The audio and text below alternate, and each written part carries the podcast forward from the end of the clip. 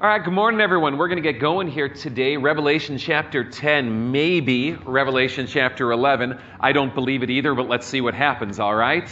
Here we go. Let's read it first, get our bearings, and then we'll come back and, uh, and digest it a little bit. Revelation 10. Here's what we got. Then I saw another mighty angel coming down from heaven. He was robed in a cloud, with a rainbow above his head, and his face was like the sun and his legs were like fiery pillars. He was holding a little scroll, which lay open in his hand. He planted his right foot on the sea and his left foot on the land, and he gave a loud shout like the roar of a lion. When he shouted, the voices of seven, the voices of the seven thunders spoke. And when the seven thunders spoke, I was about to write but I heard a voice from heaven say, Seal up what the seven thunders have said, and do not write it down. Then the angel I had seen standing on the sea and on the land raised his right hand to heaven, and he swore by him who lives forever and ever, who created the heavens and all that is in them, the earth and all that is in it, and the sea and all that is in it, and said, There will be no more delay.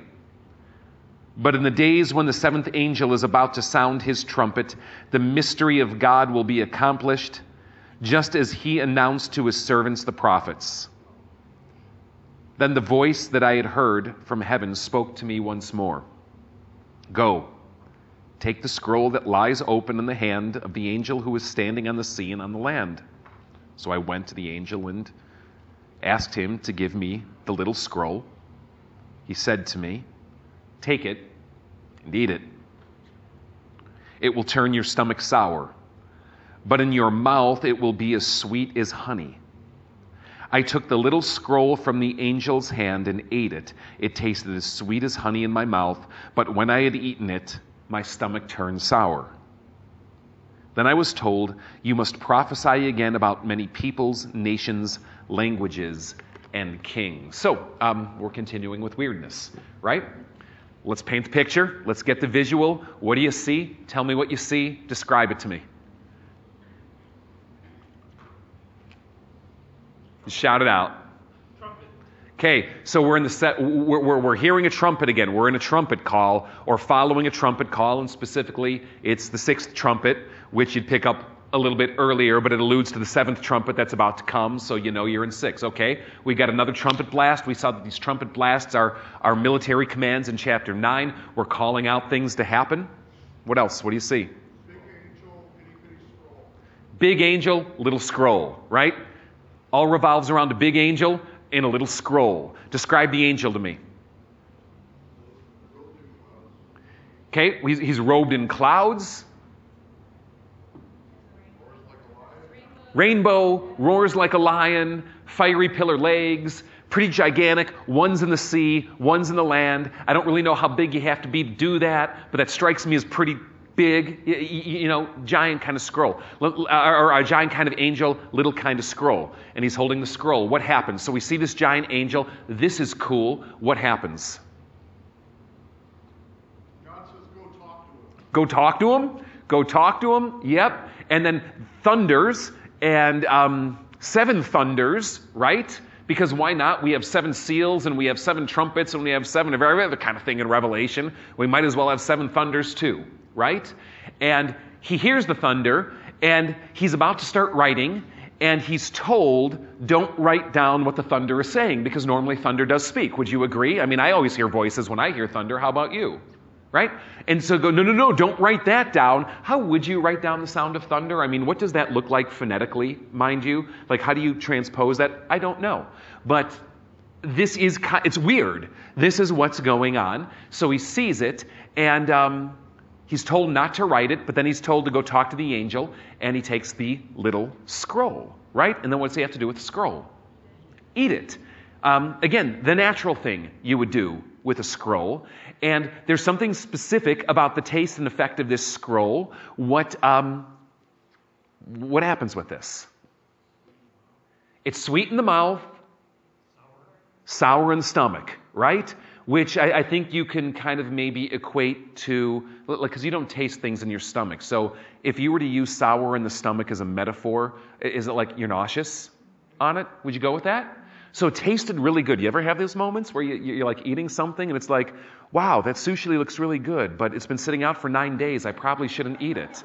But you do it anyway, and then it goes south, right? kind of the effect that's happening with this scroll. And uh, maybe that normally happens when you eat paper. I don't know. But that's what's happening here. What is the effect of eating the scroll? So it's not just eating the scroll, but there seems to be a, com- well, seems to be, there's a command or an, an effect that even comes out of it. What does he do as a result of eating the scroll? Prophecy. Prophesy. You need to prophesy to who? Many, how does it put it? Peoples, nations, languages, kings. So there's, can I sum it up this way? There's a lot more work to be done. There's a lot more word of God to be spoken to a lot more people for a reason it doesn't really explain here. But if the words of the prophets have always been oriented around calling people to repentance and to give the people of God hope, it would seem to probably follow that vein. Would you agree? So let's start like reverse pack, uh, unpackaging this. We see that like it, it culminates in prophesying. The prophesying seems to come from eating this scroll, who is clearly held by some divine celestial kind of being, some mighty giant angel. Okay? He eats this scroll, and this isn't the first time you see this image in the Bible. Ezekiel is oft also called to eat the scroll, and the scroll is given to him in very image rich form like this. If you ever want to meet a dude who meets angels, read Ezekiel. And something very similar happens there.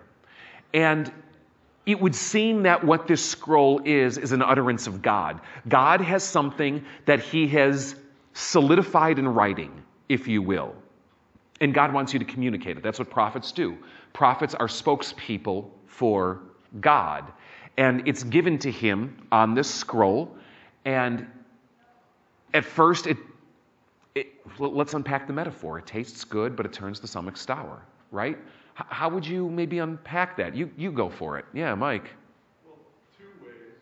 The message itself, when people first hear it, they come to church and, oh, this is great, wonderful. But Yeah. there's the point where they start thinking about it and what it calls them to do and what God actually requires of them. Yeah. Suddenly, you don't feel so great about it.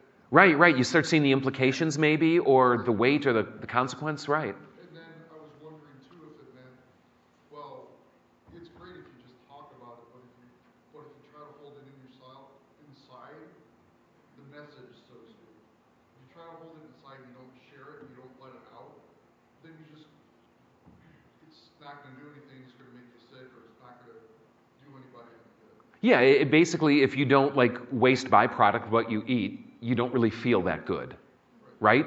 In, in one way or another. I mean, you can go very literally with that. Um, it's got to come out. Um, it's got to be vomited out. And, and sometimes the Word of God, quite honestly, can look, smell, and feel like vomit. Um, have you ever, I mean this sincerely, have you ever come across the Word of God where instead of being sweet to the taste, it's like, ew? Of course. I mean, how, how do you read the Bible and not come across some of that? But nonetheless, this is the burden that was once put on Ezekiel that we see happening again here. Here's the Word of God. It tastes sweet, maybe at first. You think about it, you receive it, it's like, this is great. But then you start seeing what it's going to cost you, what's going to happen to you as a result of carrying this word, the outplay of what's going to happen in the world because of this message going out. Any number of ways you could arguably go. Um, but nonetheless, the prophet has to speak. I love how Jeremiah, another prophet, will talk about this, where he actually, I think it's either Jeremiah 18 or Jeremiah 20, you could look it up on your own. But he actually kind of has this moment where he just kind of comes head to head with God, and it literally leads with this line You deceived me. He comes to God and goes, You deceived me, and I was deceived. And he goes on this rant before God where he said, I received your word and stepped into your call and did what you told me to do, but it's brought me nothing but misery. So I decided I'm not going to speak your word anymore, forget it. But it burned in me like a fire. It rattled my bones. I couldn't keep it in. So then he starts getting mad at God because he feels set up because it's like, I got this from you and I tried to disobey you, but when I disobey you, it's so miserable in its own right that I have to speak it. And I'm kind of in this place of utter despair about it because I can't win, right? I've got to do what you called me to do because I can't live with myself otherwise, even though it's only bringing me misery as a result. Well, this is all floating in the background of Revelation because remember, Revelation is an Old Testament book. It draws on all of these imagery, uh, these images and these motifs and these storylines, and it's kind of meant to help inform what's going on and where it's going. Now, a couple more things that I think are just worth noting here to keep the storyline intact. Did you notice how, like, the angel sort of mirrored Jesus according to the book of Revelation? Do you remember the image you get of Jesus in the very beginning? Uh, like, like he's not described as the meek and mild Jesus holding a lamb, but John gets an image of him in chapter 1 and again in chapters 4 and 5. Do you remember that image? Or is it kind of like ancient history in the mind? Go back and read Genesis chapter 1, Genesis, Revelation chapter 1, and Revelation 4 and 5. And you're going to see that a lot of the images used here of this angel are the same images used of God and specifically used of Christ. So much so that some have postulated and wondered is the angel, simply because of his size and his grandeur, Christ in the book? Now, I don't think so, but it certainly is mirroring this image that, that what you meet in the first half of the book with Jesus giving the message, now the angel is giving the message. So there's a part one, part two that's happening here. And remember, we saw that one who is called the lion of the tribe of Judah in the beginning. This one roars like a lion. He was described in the beginning as having the rainbow coming out from the throne. This one has a rainbow around his head. Jesus was described as having the feet like burnished fiery bronze. This one has the fiery. I mean, you're getting the parallels, right? And what was the lion of the tribe of Judah holding in his hand in parody of Caesar in the first half of the book? A scroll. Yeah, yeah, yeah. Two and three were the edict form things, but he's holding the scroll. And as the seals were opened on the scroll, we were seeing what God was revealing about things that were happening, taking place, and what's going on behind the scene. Well, now we see not Jesus with a scroll, but a mighty angel with a little scroll. So you, you see the parallel, right? And the, the angel is like the biggest creature we have seen so far. Would you agree? Like in Revelation. Like, I mean, just the size, the grandeur, the weight, maybe next to God Himself on the throne. But He's just holding a little scroll. So, what does that say about the lion of the tribe of Judah who's holding the big scroll? So, you see what the angel is doing to kind of get you to understand Jesus more properly? If the angel is this big, how big is Jesus? If the angel is this mighty, how mighty is Jesus? This angel only holds a little scroll. Look at the scroll that the lion of the tribe of Judah holds. Do you see what he's doing? Uh, yeah. If you, if you got a scroll that's the same size in the size yeah, fair enough. you get big enough, it looks little. Yeah, exactly. The scroll's actually like the size of like, you know, Europe or something like that, right? And yeah. Yeah, fair enough. Yeah.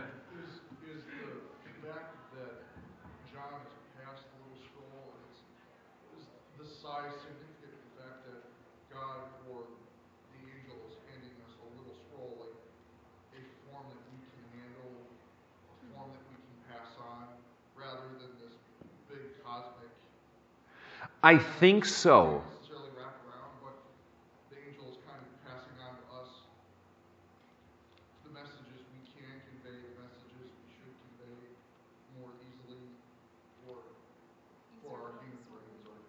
Yeah, yeah, I, I think so. And, and, and here's the reason why.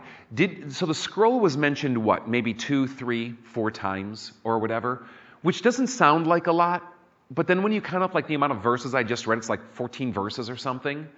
There's a lot of focus on the scroll. And, and, and at least twice, maybe every time, but it keeps coming back referring to it as the little scroll. John wants us to see it as the little scroll. Now, again, perspective wise, how little is little?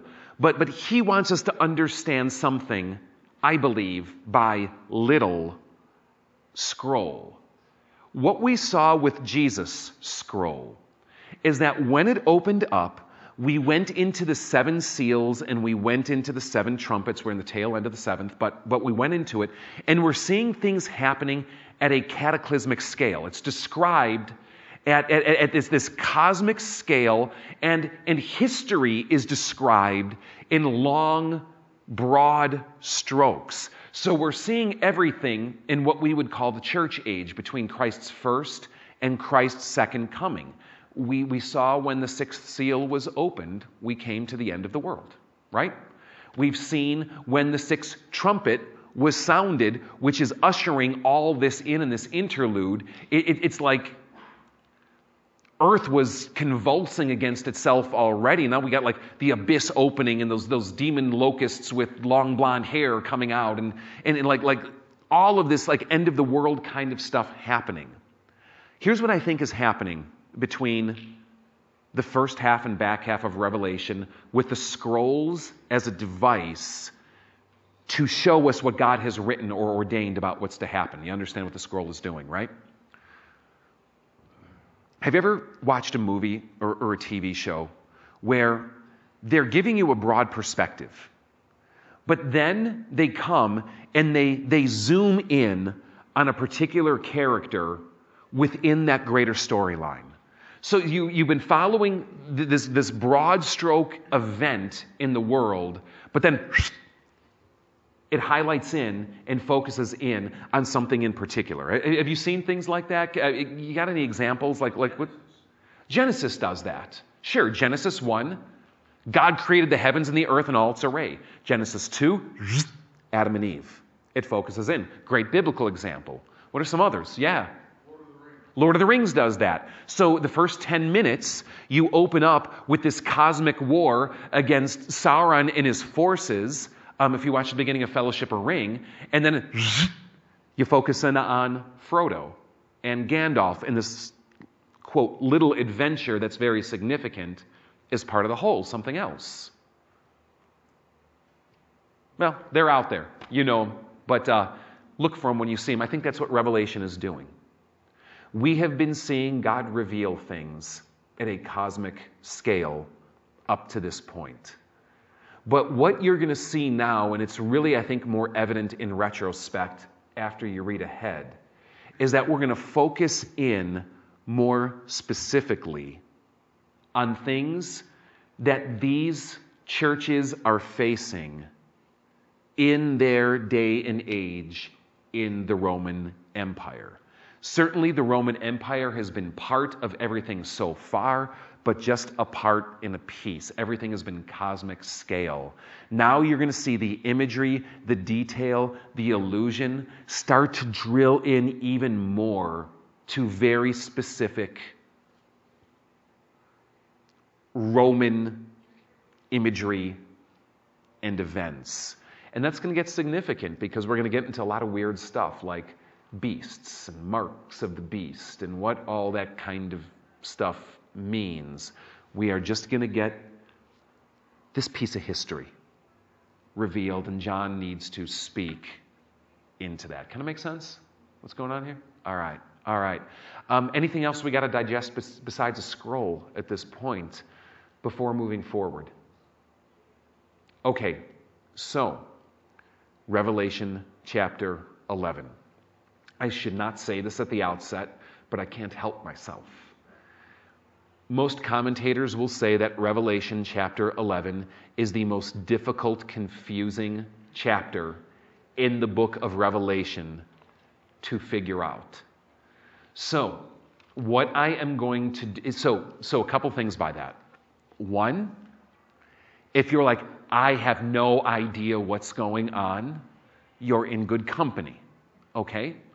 But what I am going to try to do, especially in this chapter, is what I have been trying to do with this book generally keeping your focus on the forest rather than the trees. There's going to be a lot of details in here and a lot that I'm not going to unpack. But I think if you could see what's going on, even if you don't know every detail intimately, it's going to make kind of sense, so to speak. And this is what's significant a story is being told. And so, what happens in chapter 11 needs to be read in light of things already said. And chapter 10 has ended with a call to prophecy. Prophecy is the umbrella under which all of these things need to be interpreted. Okay? Keep prophets and prophecy in your mind on all of this. Chapter 11. Let's go. See where we get ourselves into trouble here. I was given a reed, like a measuring rod, and was told, Go and measure the temple of God and the altar, and count the worshippers there. But exclude the outer court. Do not measure it, because it has been given to the Gentiles. Now, I'm going to go through this in slow fashion. We're hopefully all familiar with the temple in the Old Testament and in Jerusalem.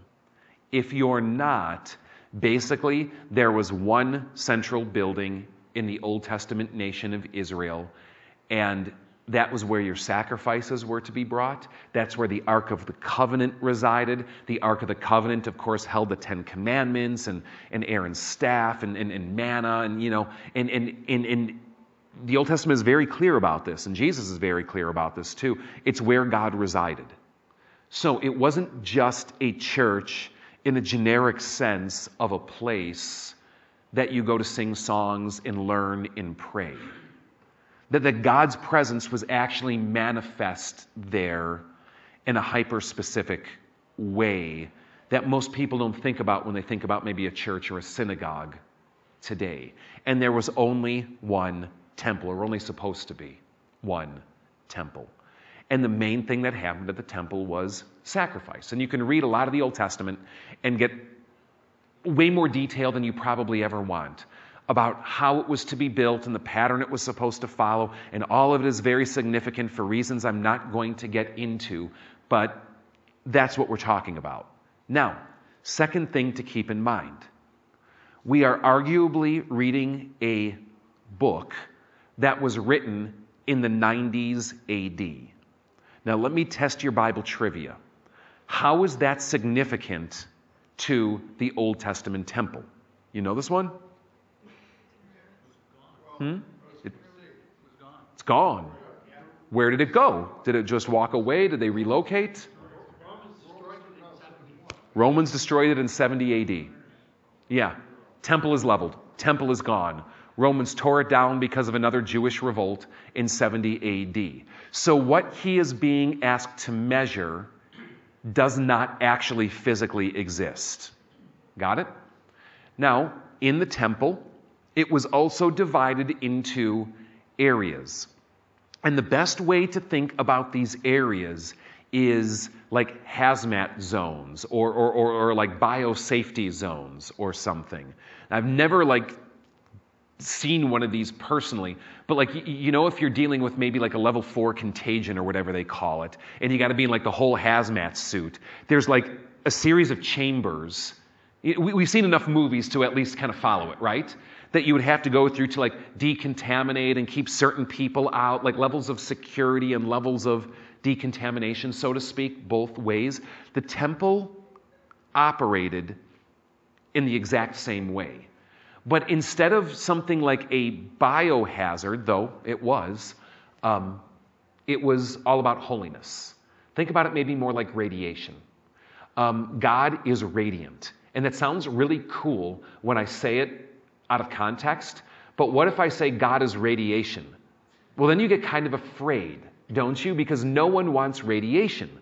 But he is. God just emits and radiates power and glory the same way a chunk of plutonium does, or the sun does, or something like that. And if those are just little compared to God, imagine how much you're going to get from God. Unholy people like us coming into the presence of a holy God is fundamentally dangerous. Not because God is mean, but when you try to kiss the sun, you just burn up, right? So, the temple is set up to shield and protect that. You have chambers. There is what's called the Holy of Holies. And that's where the Ark of the Covenant was. And it was a perfect cube in dimensions. And that's where um, it was said that God would reside. They would say that heaven is God's throne, and the temple or the Ark is his footstool. So imagine dad and the La-Z-Boy, right? God is sitting up in heaven, but God is so big that his feet come down to earth and they're propped up, boom, on the ark. That's the imagery it wants you to have. So far, so good. Only the high priest could go into that little section, and only once a year, and only on the Day of Atonement, carrying blood from the animals sacrificed for the sins of the people, da da da da. It's all kind of like, how do we avoid the unholy holy mix? Outside of the Holy of Holies, you have the holy area. So, Holy of Holies, then holy. Like, really holy, just holy. And all the priests could go in there, and that's where things like the candelabra were at, the showbread was at, things Revelation has alluded to. If you're like, dude, I have no idea what you're talking about, that's okay. Some of you do, and I'm just trying to fill in gaps. For those of you who have no clue, spend maybe three minutes on Google right now and just pull up something like Herod's Temple and just start looking at plans and maps and stuff like that. And you go, oh, okay, I get this, I see it. I just want to describe what it's doing.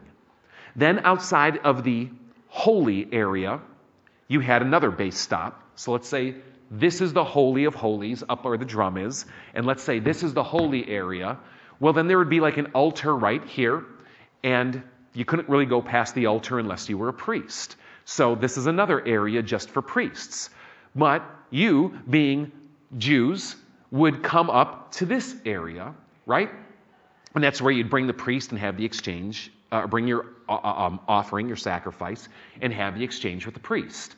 But then there was another area, and there was all kinds of areas. One was for women, but more significantly to this text is there was the court of the Gentiles. Because maybe you're a Gentile. And maybe as a Gentile, you're like, well, dang, we're in Jerusalem, and I heard this temple is pretty grand, and like, you know, people wanted to do tourism back then too, right? Um, secondly, the temple would sell meat because there's a lot of sacrifices going on. I'm hungry, and that's where you get your meat. So Gentiles want to eat too. Maybe they're doing that. Or maybe you're a Gentile and you've been hearing about this Yahweh, this God of Israel, who seems to be unlike other gods, and you're intrigued and you want to learn more. Well, you're welcome to come and do that, but because you are not in the same class as the people of Israel, you're in the court of the Gentiles. And that's interestingly where Jesus did most of his teaching. But you're in the court of the Gentiles. Do you see the layers? Holy of holies, holy, area for the priests, the people of God, and I think Mike pointed earlier, you'd be in the coffee house if you were in the court of the Gentiles. I think we should call them the court of the Gentiles today at 10 a.m. worship, and uh, you know, I think they would appreciate that. Um, but maybe they'll get holy enough to come into this room, and we'll, we'll just see. We could take bets. Um, I thought that was funny. Anyway.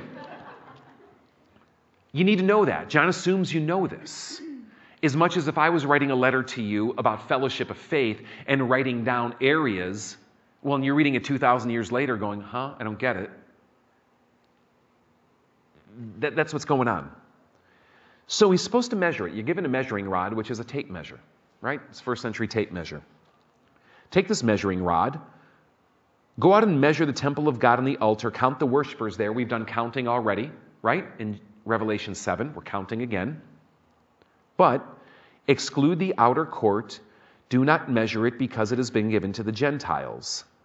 They will trample on the holy city for 42 months. Well, ain't that specific? All right, we'll come back to that. And I will give power to my two witnesses, and they will prophesy for 1260 days.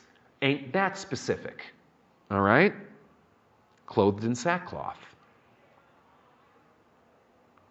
These are the two olive trees and the two lampstands that stand before the Lord of the earth.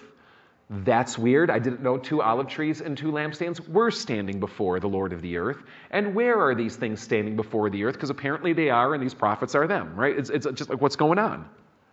If anyone tries to harden them, fire comes down from their mouths and devours their enemies. So that's kind of cool. I would like to see that. This is how anyone who wants to harm them must die. These men have power to shut up the sky so that it will not rain during the time they are prophesying, and they have power to turn the waters into blood and to strike the earth with every kind of plague as often as they want. This is so weird. This is so weird. Go and measure the temple, exclude the outer court, right? We've numbered the people in, exclude the outer court, and they will be given power to trample. What did it say? Was it the holy city here? Help me. Yeah, they will, they will trample the holy city for 42 months, right? But there's going to be these two prophets who are equated to these two other, like, you know, lampstands and olive trees and stuff like that. And they can apparently breathe fire, and they're going to do it for 1,260 days. And they're going to work all kinds of, like, plagues as they want. What is going on? Do you have guesses? Are, are you sensing things? I'm not going to put you on the spot on this, but like, like, look, what's flow, what's flowing here? Yeah. Okay, so we so let, let, let's do the math. Invasion or siege, we definitely see conflict again, right? We see conflict between the two prophets and the Gentiles who are going to trample the courts. So our warfare imagery, our conflict imagery is continuing. So, okay, we're on par. We see that this is going to go on for 1,260 days or 42 months. And if you've done the math already, you've realized that 1,260 days is the same as 42 months. And if you don't believe me, pull out your phone and do the math really quick and use a 30 month day because that is what they used in the ancient world. And you go, what about February? Well, they didn't do it like you did it. Why do you expect them to do it like you did it? They thought in the ancient world and structured the calendar often in 30 day increments. Lunar cycle is about 29 and a little bit days, so about 30 days. It follows the moon pattern, not perfectly, and yes, they had to make up for it like we got to make up for it. So we have the same period of time. 42 months is 1,260 days. They're both doing it for the same period of time, and I would argue at the same time. Now, let me push it further. We've met these two prophets. John is called to prophesy. He had to eat a scroll. We're already drawing on Ezekiel imagery. A message is going out to many nations, peoples, kingdoms, which would arguably include these Gentiles, right? And we're going to see those dots connect as we go in. But now we start seeing all these weird kinds of things that these two prophets or two witnesses are going to do. And I'll submit to you that you can use that term a little bit interchangeably right now. Because while there is a difference between witnessing and prophesying, and while there is a difference between being a witness and being a prophet, a prophet at some fundamental level is a witness. A prophet has been brought into the throne room of God. This is Old Testament stuff. To see something. He's been privy to the council of God. He's watching the celestial beings gather and kind of do court together. And he comes back and he goes, This is what I saw. This is what I heard.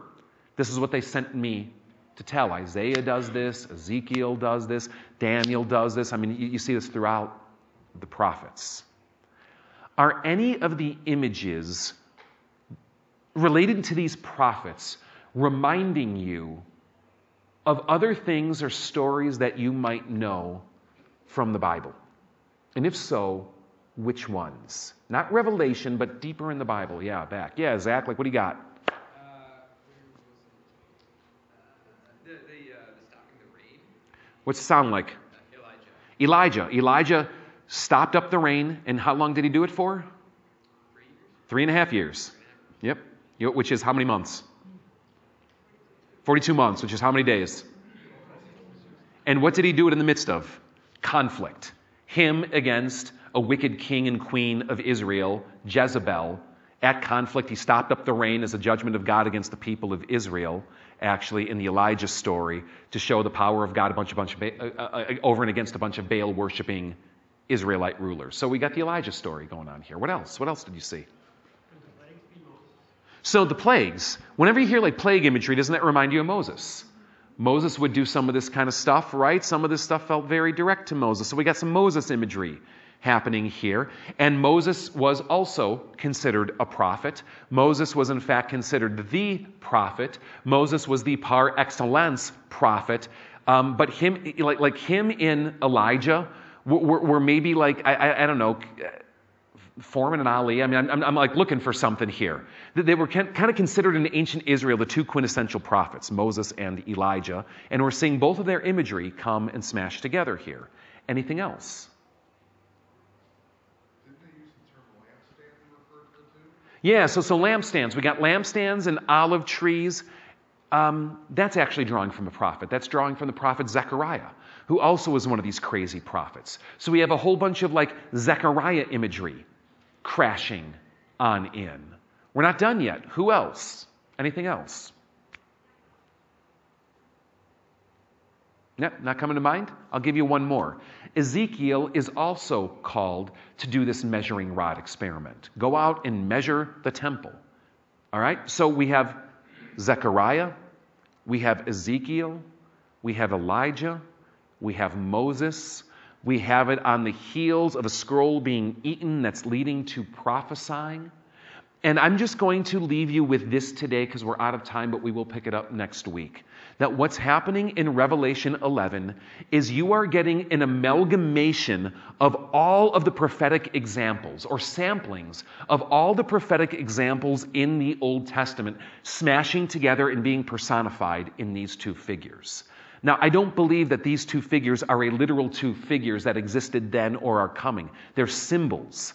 They're symbolizing the entire prophetic move and voice of God, which chapter 10 has hopefully set us up for, that we are going to see expressed. So, what you want to look for, what, are, what, is, like, what do prophets do? These are the questions you want to ask.